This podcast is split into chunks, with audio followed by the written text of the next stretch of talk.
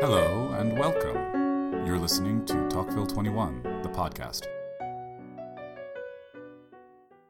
Hello, everyone, and welcome back to the Tocqueville 21 podcast. I'm your host, Shane McLaurin, managing editor at Tocqueville 21. Today, I'm happy to present you with the second half of our dense, rousing interview with Alexis Carré, a political philosopher and the 2022 2023 Thomas W. Smith Postdoctoral Research Associate of the James Madison Program at Princeton University. Today's episode continues many of the themes evoked in the first half of the interview, civic duty and the war in Ukraine chief among them. But in addition, Alexis offers insight into the nature of democracy, the West, and the distinction between a right to freedom and a responsibility to it. I hope you enjoy it. All right, well, that actually, I, I gotta say, that was beautiful because we careened wildly from the questions, and here we are back at the next one, which is really is there an ideological unity in the West, broadly speaking, and what is your perspective on the idea of the West in general? If you look at the political situation, one of the defining factors of the Western Hemisphere is the existence of liberal democratic regimes and of certain kind of fellowship created by the fact of sharing such a regime that uh, comes into play in defining the West to the extent that beyond that positive relationship between the members, it also sets a potentially negative relationship with other players internationally. One of the things that people often forget is that the very existence of liberal democracy is often seen and cannot help but be seen as a threat by authoritarian regimes because they exemplify the possibility of an alternative. Whereas all authoritarian regimes, and we, we could see that, you know, in the Soviet Union, tend to argue for their own absolute necessity. And the biggest way of ascertaining necessity is believing in one's being the product of a necessary history.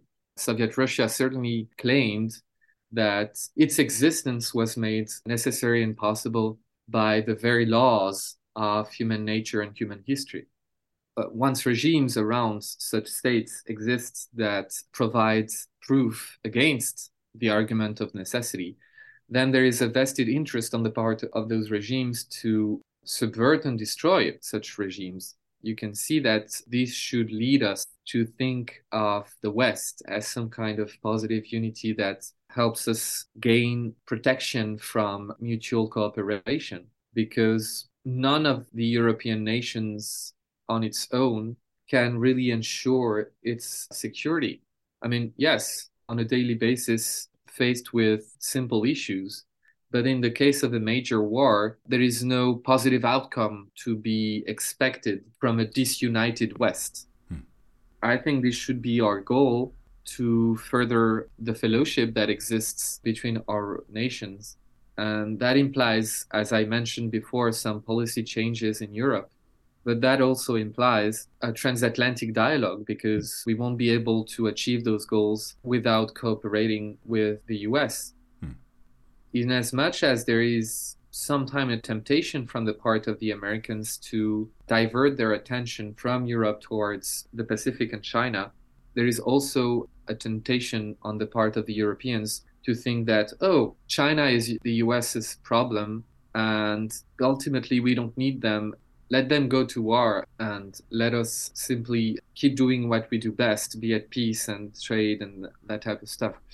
I think people need to come to terms with those two illusions.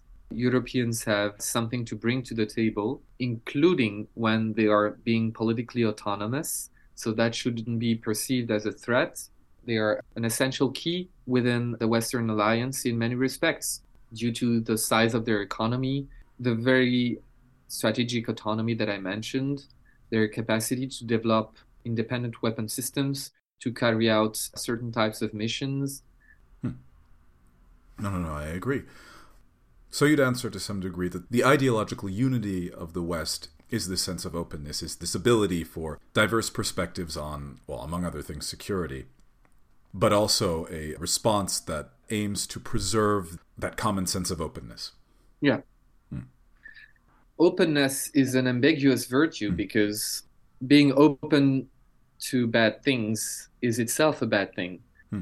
I think it goes further than that, in that the existence of a politically diverse Western hemisphere, so the existence of autonomous nations, despite the fact that if we were to follow a sheer logic of power, imperial relations, imbalance of power should lead to the disappearance of smaller states. And it's not the case in the Western Hemisphere. And no small state can feel threatened in its own existence by its being a member of the alliance. What that manifests, I think, is that what we care about, or what we should care about at least, because maybe we have forgotten it to a large extent, is that our regime allows us to cultivate and act upon the civic friendship that ties us. Every regime is a, in a certain sense a system to produce practical judgment. Hmm.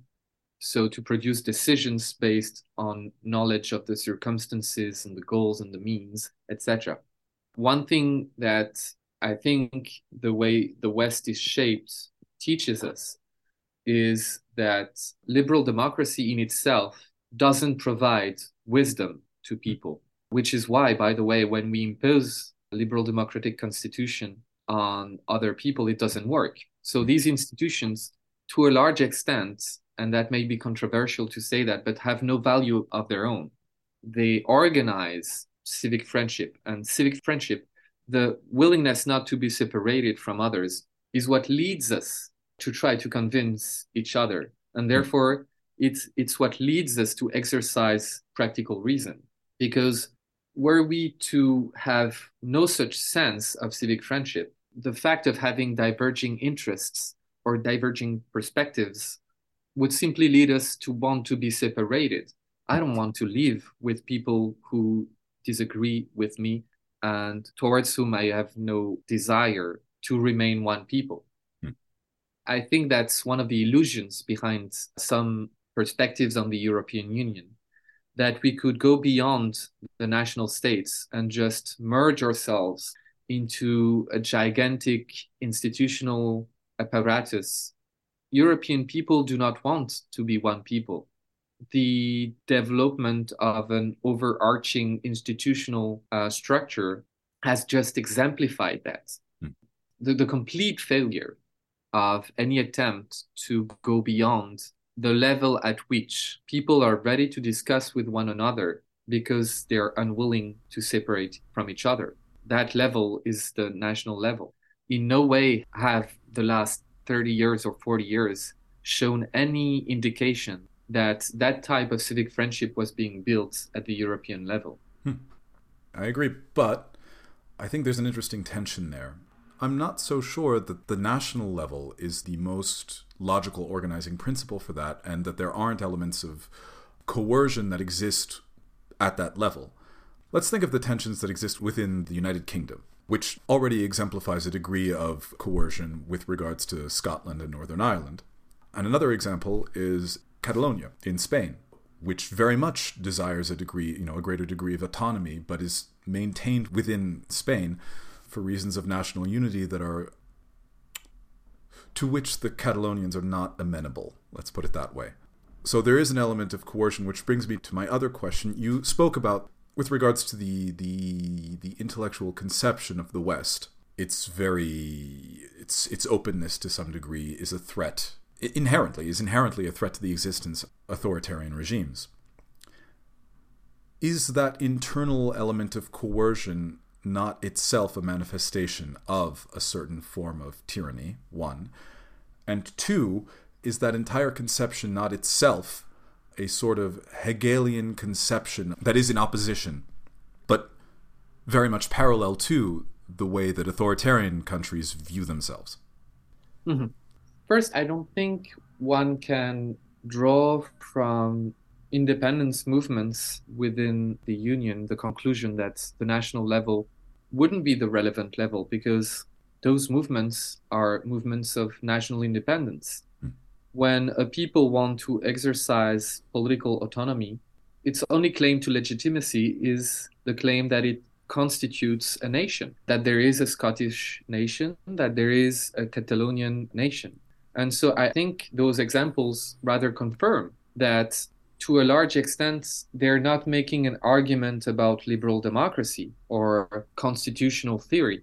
They're making an argument about where is the civic friendship that legitimizes our regime situated? Is it between us Catalonians or is it between us Spaniards? Hmm. Is it between us British or is it between us uh, Scotsmen? I would rather think that those examples sort of exemplify what I was uh, trying to say. And I think you pointed out another interesting thing by saying that our openness is what constitutes a threat to authoritarian regimes, I think it's also what constitutes a threat to us in the sense that the kind of humanitarian morality that is tied to the development of modern liberal democracy tends to lead us to look and act towards others as if they were like ourselves. You know, it's bad to judge people differently. We are all humans, etc. To a large extent, this has led us to misconceive, misapprehend the way other countries or societies were conducting themselves. Hmm. That ties up to my point that a regime's worth is in its capacity to produce the right decisions, to produce and exercise practical wisdom. And certainly that is not wise to understand other countries the way we have understood them for many years by simply thinking that their only goal was to converge with us and that all the conflicts that we had with them were simply of an accidental nature, that they were developmental problems whose end was essentially a global convergence of all societies towards by and large the same model. Some people reject that model, reject us, are acting in such a way as to subvert and destroy our regimes, and not acknowledging that is practical unwisdom.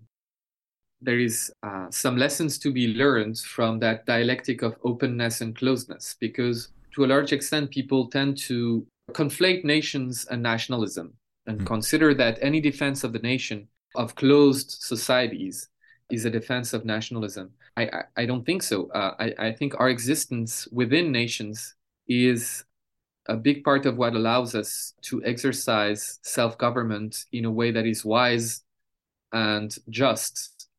These type of illusions that develop as soon as we disregard that fact and obvious illusions. I'm not even, you don't have to be ideologically committed to any options to see that it's very unwise to behave the way we have done. I think those point towards the problem that we have in our misapprehension of the link between national sovereignty, civic friendship, and liberal democracy. Hmm. With regards to that, one of the things that I really wanted to discuss on this podcast was the idea of realism within an international relations context and the idea that the atomistic engagement of different nations based on specific interests and the view of the nation or the undifferentiated nation state as the base unit of analysis within international relations. Is that incompatible do you feel with this broader sense of liberalism within nationalism that you just described? Mm-hmm. well that's a very interesting question because it, it especially relates to the topic of my research because Raymond Aron was one of the scholars who introduced IR theory, a discipline of quite recent origin in France in the early 50s and 60s. And his book, Peace and War Among Nations, was immediately identified as being part of what people call the realist IR theory. And what's interesting is that long before Aron wrote on those type of issues, he claimed the label realist in the 30s. But what he meant by that is very different than what people usually ascribe as being a realist overview of uh, international relations. Usually, realists tend to focus on objective factors of sorts. They tend to think that there is a set national interest that doesn't really evolve depending on the regimes. So the national interest of Tsarist Russia is by and large the same as the national interest of Soviet Russia. And that by focusing on facts and not on ideology and motives, the hard headed realist would be more efficient in devising policies. And as I said, to a large extent, by claiming to be a realist, uh, Aron claims the exact opposite. Hmm. His analysis of international relations is very much based on what he calls a moral, political moral psychology of actors and especially elites. And because it is obvious that when things which pertains to international policy, to threats, alliances, etc. All such human categories and concepts that have a very different meaning depending on, you could say, the moral outlook that you possess. So in the 30s, one way to explain Hitler's policy is, and that's what Aron is trying to uphold, is it's impossible to understand Germany's behavior and its foreign policy if you don't account first for the specificity of Nazi ideology, the specificity of the kind of moral, the kind of passions that it draws out of people. And secondly, it's impossible to understand it if you don't get that Hitler had understood the same factors in liberal democracies. In as much as he was arrogant and cruel, he knew that European elites were conflict averse, that they would be ready to accept any compromise because they considered war to be the greatest of all evils, or an evil, paraphrasing uh, Russell, an evil that is worse than all the ones it's meant to prevent. And therefore, that he could count on them to act in a certain way, not because he had focused only on facts and self interest or national self interest. He could count on them acting in a certain way because he had understood their psychology, their moral psychology. The way they would appreciate certain facts in a certain way would lead them to act in a certain way.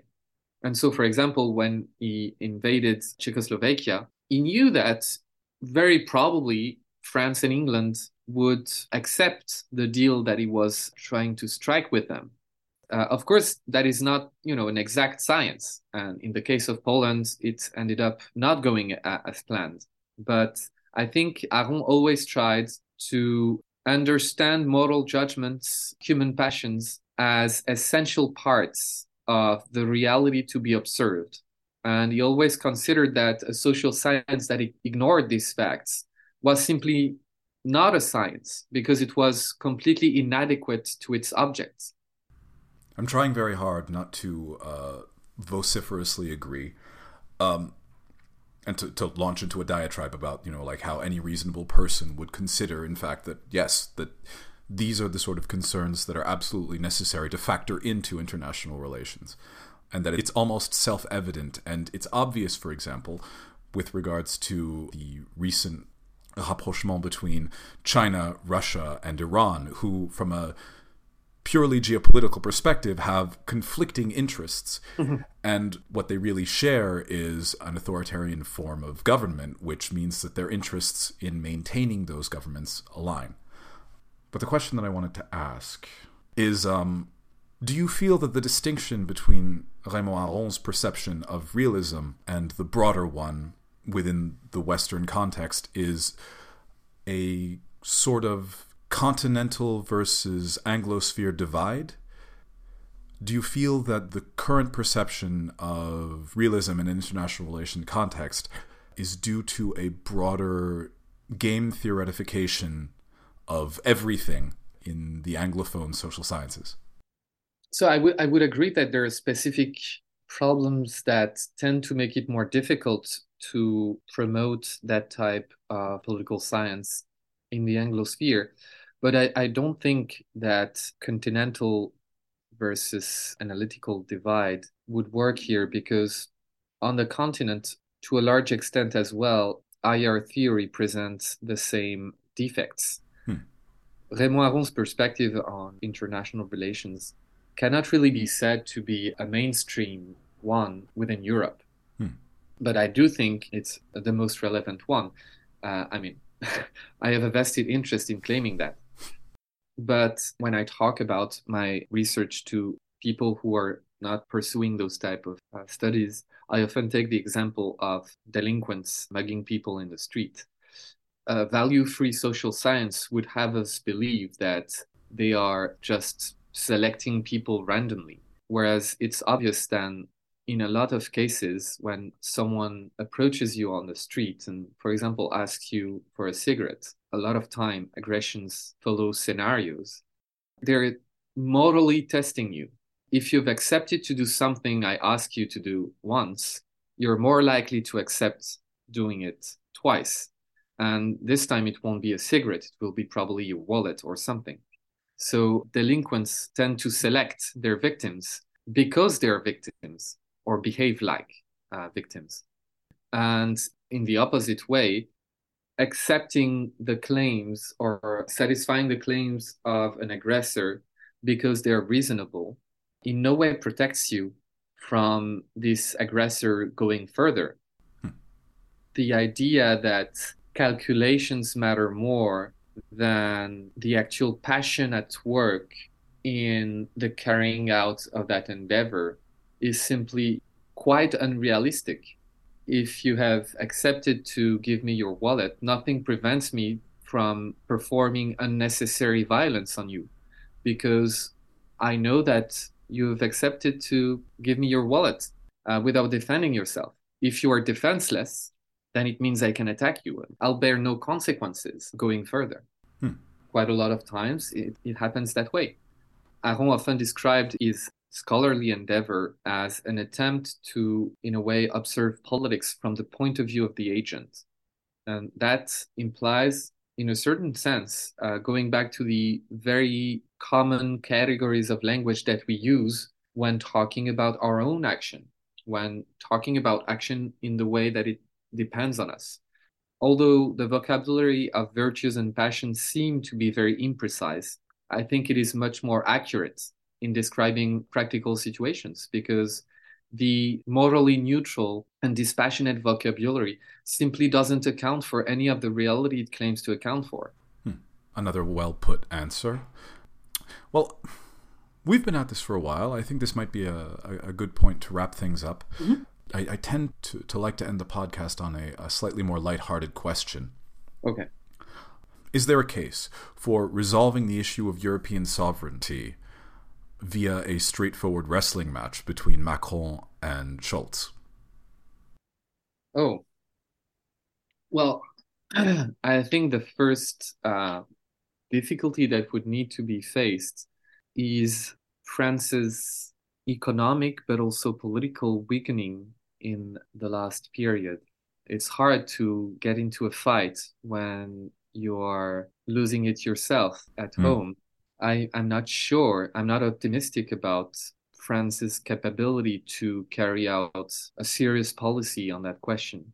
Hmm. Uh, I, I, do think that it would be necessary and legitimate and in the interest of the broader union, not only that uh, of France, but that would take a moral stamina that I can't vouch people uh, at the top have. Hmm. And in the case of Germany, I'm I'm not very optimistic either because mm. uh, although the there were some encouraging words at the beginning, we see that in terms of action and real commitment, they're already trying to pull back from a lot of these and seem to only do the right thing when they're forced to. so um, I think the future is certainly not set in stone, but the path towards a positive outcome of that confrontation quite narrow, I think. Hmm. Well, what are the alternatives? Well, um, there could be a dismantling of the union if things go really in the wrong direction. We cannot know how the political crisis in some countries might unfold, but the most probable scenario is just uh, political paralysis. Mm. Uh, so a kind of indefinite status quo that engenders for the whole continent a slow decline. Hmm. I don't know if I agree with that. I mean, that's certainly an interesting hypothesis. That being said, I'm not sure there's a possibility for a slow decline within the European context. A dismantling of the Europe, well, for one, a dismantling of the European Union would be, among other things, economically disastrous for everyone in the eurozone. Even if there is an argument to be made for greater economic sovereignty, particularly after these past 50 years of German economic hegemony. Let's simply put it that way. Uh, I think there's a you know, there's certainly an argument to be made for letting the, the nations of Europe have more control over their own monetary policy.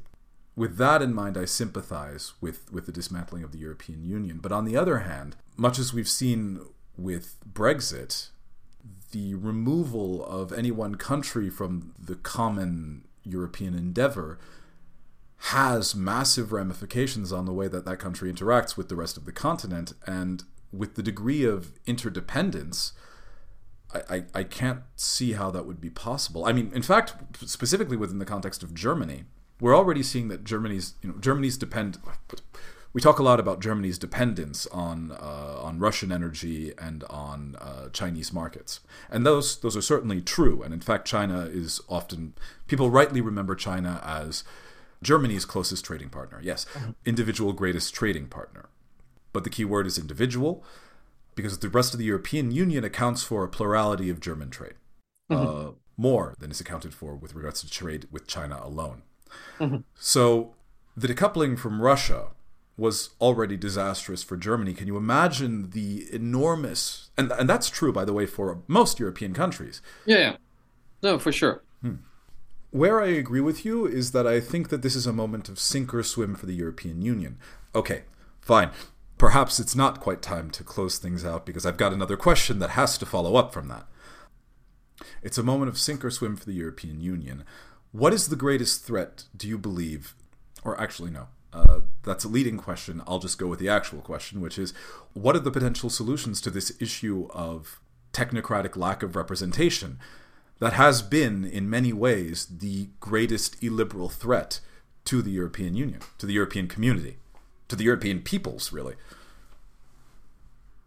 Well, I, I think what the, the question we were discussing right before is tied to this second one because, in a way, the kind of identification of the German economy as the model to be followed kind of nicely went with a more technocratic functioning of the EU because simply it lowered the possibilities or the margins for action of actual political collectives solving the problem of the imbalance of power within the union would be a first step Hmm. in pushing back against technocratic uh, encroachments. Hmm. Another one, and maybe here Brexit could, you know, have positive consequences because the argument for decades has been, oh, but we don't need to care about talks of sovereignty because in any case, countries cannot leave the EU. They're too tied to us. Well, uh, the UK has demonstrated that uh, it wasn't the case, that as much as it would cost them, some people could decide to leave the Union. And therefore, that you couldn't corner people into doing things that they didn't want to, Hmm. simply for the fact that they didn't have the option to leave. Hmm. They do have the option to leave. I think another solution to that problem would be a, a more uh, deliberate system of political alliances. You mentioned uh, France, Spain, Italy, and Poland. If these countries were able to work more closely together, they would have sufficient pull on the institutions to kind of diminish the power that uh, the technocratic structure in Brussels has taken, but not so much because it was so much more powerful than states, but simply because states left them do that. Hmm. It's mostly political impotence and paralysis that fostered that system because it has in many ways grown chaotically without any real sense of purpose. So yeah, I think it's an irrational growth and cutting back on that would certainly be difficult because as I said, once people get responsibilities or power, it's harder to have them abandon them hmm. than preventing that from happening in the first place. But the political legitimacy definitely lies within the nations. Hmm. Societies won't reproach their leaders from standing up to these institutions if they agree with the objectives. So I don't think there is any political capital on the part of the union to prevent a readjustment. That a readjustment will happen is not certain. As I said, I'm not necessarily very optimistic. Uh, but that such a readjustment is necessary, I do think, is uh, the case. Hmm. I agree. Uh, both with regards to the fact that a readjustment is necessary and also with the fact that the tentacular nature of the European Union makes an adjustment difficult, even if there is will for it. I also think there's an interesting parallel between the forms of nationalist populism that have emerged across Europe and in the United States, with many of the same claims being made about Brussels that are being made about Washington. And I think it's interesting because, you know, on the one hand, you have this idea of a post national sort of community of states, uh, you know, a technocratic community of states, but on the other hand, you have a single unified nation state. And despite that, the same concerns exist about lack of representation, about a willful disregard for the common man. It's very interesting, I think. Well, that, that, that is very true. And I think it goes back to your point about secessionism hmm. and the fact that a lot of our political disagreements today revolve not around institutional arrangements, but about our perception, both very moral and passionate, or at least based on political passions, our perception of the sincerity or insincerity of the civic friendship that ties us. Hmm. In a lot of ways, populism is an accusation towards the elites that are are being accused of seceding from hmm. the rest of society. The tonality of that discourse is really all about: uh, Are you really with us? Are you working for us? Are we in the same boat? Hmm. These people are really asking: Do we still share the same fate? Hmm. And therefore, can we still make institutions work that have as their purpose to allow us to govern our, ourselves collectively. Hmm. So the calling into question of the institutions really has its roots in the health or uh, frailty of the feeling of civic friendship. And I think that should be a much bigger concern for policymakers to take seriously the issue of fostering and cultivating that feeling within the population, because I, I think that's really what's become so fragile in our societies which brings it even closer to the comparison with secessionist movement because it also has huge demographic and geographical components. Hmm. The importance of capital cities or in the US, the coasts against flyover country, London versus the rest of England, or Paris versus the rest of France, all these issues have shaped the geography and the political geography of countries hmm. because it's often perceived as we are being ruled from the big city in the center of the country and they have a different life live according to different principles they have no sense of what we would need and no intention to provide it hmm. all these issues revolve around the health and power of the national feeling of civic friendship i think hmm. i agree but to sort of bring things full circle, I think that Ukraine has had a massive impact on that perception. Because in many ways, you've got this populist nationalism, which expressed the idea that, yes, sure, there's this idea of disdain for the common man, and this desire of the elite, to some degree, to separate from the rest of the country, or the rest of the countries, say. And in many ways, Ukraine, the fact that the invasion of Ukraine could happen was disastrous for this idea of a global class completely detached from national entities. And paradoxically, it also shattered the idea that nations can be entirely indifferent to uh, the engagements, the military and political engagements of other nations. Mm-hmm. So, in many ways, I feel like it began the process of reestablishing that connection. And again, I was surprised to see the willingness of many European countries to make sacrifices for the purposes of building, establishing uh, creating a collective response to a common problem. And I think in many ways that's heartening. I hope that this will teach politicians the kind of moral resources that are still in our societies because things have evolved in public discourse in such a way that it seems to be impossible or it seems ridiculous and old fashioned to resort to arguments about civic duty or political virtue. And I think it's quite beautiful that uh, European societies are ready to make, as you said, sacrifices for the sake of a cause uh, that they deem just. Hmm. But the big issue here is that it's become so difficult for elites, at least, because, you know, common men still think according to common moral categories. But it seems to be obsolete today to claim to any idea of the good life or of the just society for the sake of respect for the diversity of uh, moral opinions and political systems. Hmm. And I think that wars and intense political conflicts are precisely what lead us to understand that uh, the defense of freedom doesn't mean the absolute openness to the otherness of the other hmm. uh, that people take it to be.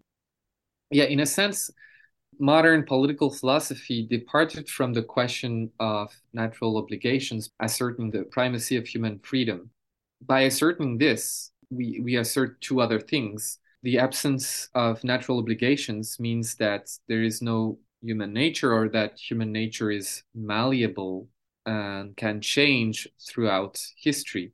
And second, that this underdetermination of human conduct in principle means that the focus for political philosophy shifts from practical judgment, the way I relate to the action as it depends on me, to humanity as a whole because the reason for that is whatever end I deem worthy of my action or my freedom by claiming that freedom or the primacy of that freedom, precisely because I claim it as a product of my freedom, I cannot claim to exercise command over others in its name. Otherwise, it wouldn't be freedom. The main question is not how I should use my freedom, then, the moral question, but it's what use men in general make of that freedom. So, collective government, the answer to the right kind of government, depends much less on the answer to the question of how one should live now, but much more on the average behavior of human beings, on anthropology. And the answer to that question is tied to our perception of human nature. Is it good or bad?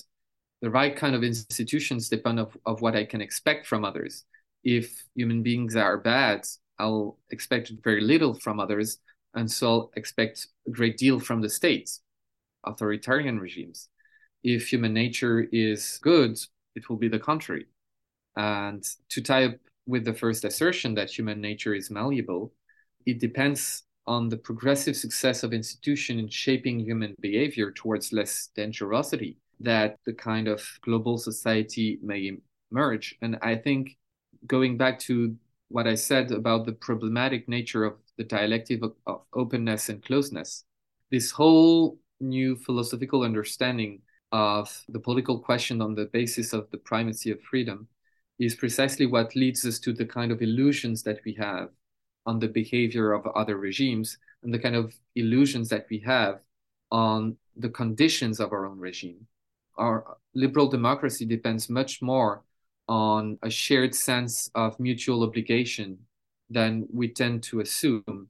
In as much as we enjoy collectively engaging in free activities where we do not depend on the comment of others, such a sphere of freedom only exists within the broader reality of a political community based on these feelings of natural obligations and these relations of command and obedience between citizens.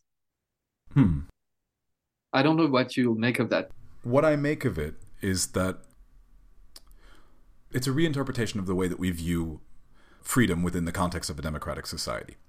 That freedom isn't about individual, rather the the emancipation of the individual to do what uh, what they fully want at any time, but Rather, it is an, a moral obligation for the pursuit of the freedom of uh, others.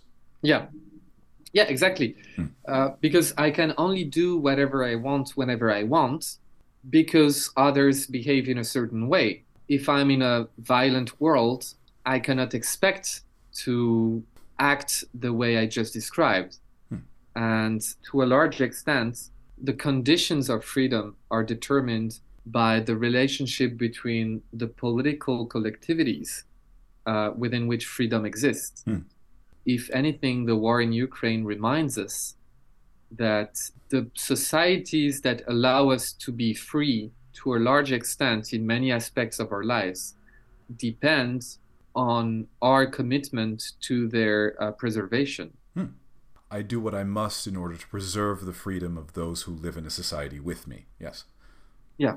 Yeah, no, I believe that's completely true. And in fact, I do what I want when I want is more uh, is is more akin to the to the definition of psychopathy. Mm-hmm. Um, all right. Well, I think that's that's a that's a beautiful note on which to end the interview.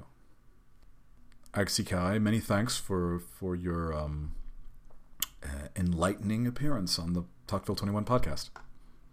Thank you, Shane. Uh, it was really a pleasure. A shared pleasure. Thank you for listening to the Tocqueville 21 podcast, and we hope you enjoyed this episode. For more information, please visit our website, tocqueville21.com. That's T O C Q U E V I L L E 21.com, and stay tuned for the next episode. We would like to credit Kevin MacLeod for his rendition of Tchaikovsky's Waltz Number 9, Opus 40 for our intro and outro music. This piece is licensed under Creative Commons and can be found at incompetech.com.